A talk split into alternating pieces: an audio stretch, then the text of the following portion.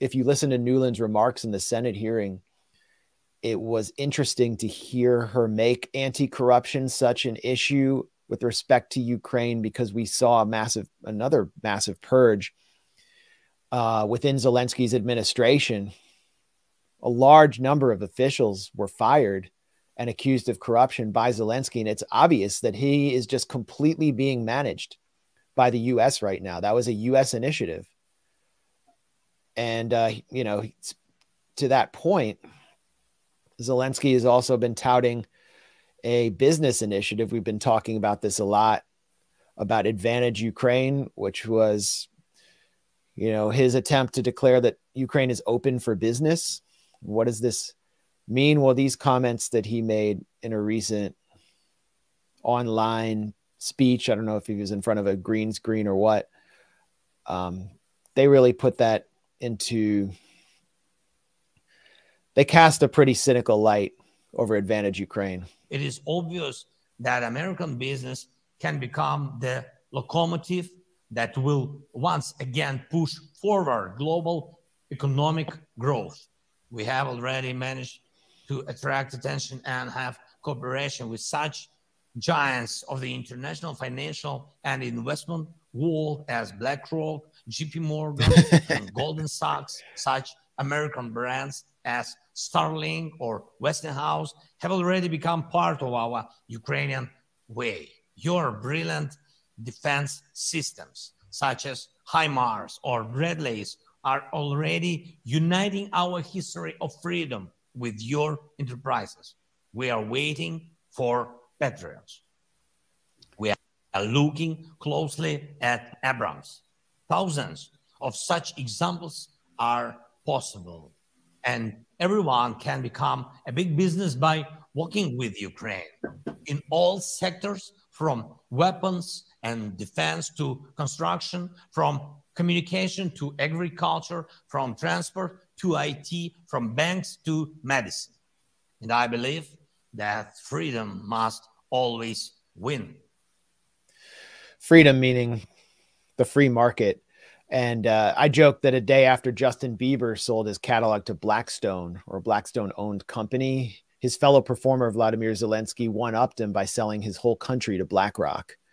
Uh, and then I, you know, in this follow up tweet, I posted a photo I I took walking down M Street in Georgetown here in Washington, D.C. This is the Ukrainian embassy. And you can see the flag draped over the embassy features is emblazoned with the following slogan We are free, we are strong, we are open for business. And in the upper right hand corner, it says Advantage Ukraine, which is their sort of free market debt trap privatization neoliberal initiative that Zelensky was pushing right there. And this is just an, another disturbing aspect of the American control over Ukrainian society, its public assets, its military, everything Zelensky says I mean, he didn't write the word locomotive or locomotive. He doesn't even know that word. He has probably Americans writing his speeches um, or Ukrainian Americans. And that's what this is about. What, what did Goldman Sachs do to our economy? They were responsible for the housing crisis, the financial crash. They were what Matt Taibbi correctly called the vampire squid. That they, you know, the, the asset swaps, everything they were doing leading up to the financial crash was completely criminal.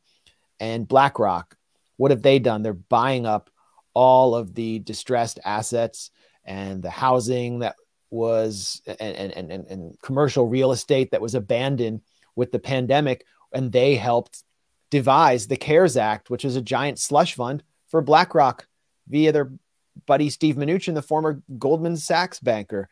So this is the cartel that's moving into Ukraine along with the MIC that he mentions. You know, he praises the HIMARS uniting us on our path to freedom, and we're looking at Abrams tanks. I think uh, if Ukraine looks bad now, it's going to be a dystopia in the post-war in the post-war situation, and something that our neoliberal elites will actually use as a blueprint for other disaster zones. And do his speechwriter do his speechwriters not consider the optics? Because on the one hand, they're writing speeches for him where he claims that Ukraine is suffering a genocide. Yeah. in this speech, they're saying we're open for business. Yeah. So which is it? Are you going through a genocide and are we in, you know, are we facing the new Hitler or are you open for business? And of course, it's the latter because the latter reveals the agenda of uh, who Zelensky really answers to his real constituency, which is the people he's trying to suck up to here, which is Goldman Sachs and BlackRock and other global elites. That's Zelensky's actual constituency. And that's what has brought us into this proxy war. And, you know, looking back on the recent history of Ukraine, it's sort of a consolidation of one of the main causes for this whole crisis.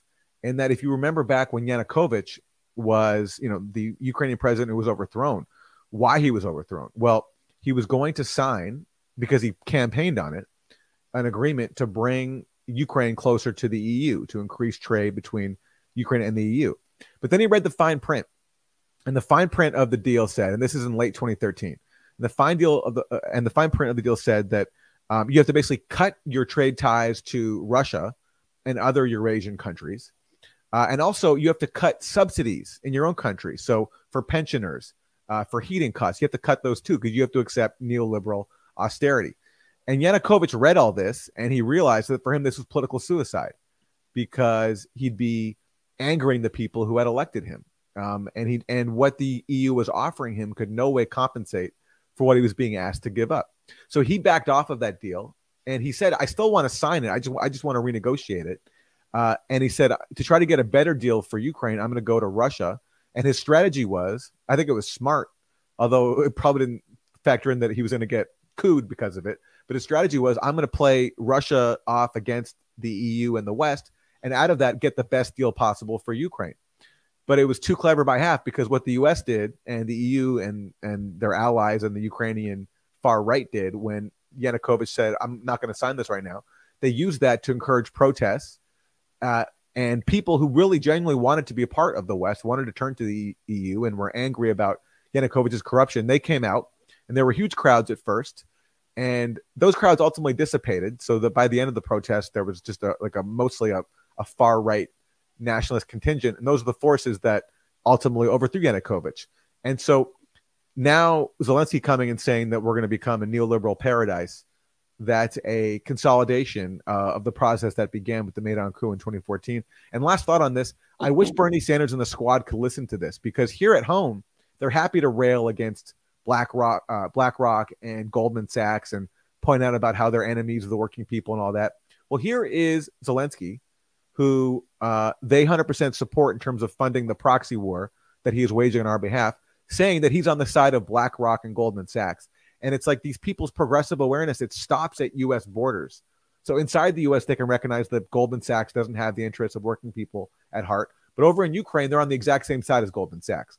As Goldman Sachs and BlackRock promised to turn Ukraine into what the head of BlackRock called a beacon of capitalism. That's what Bernie Sanders is now on the side of in Ukraine.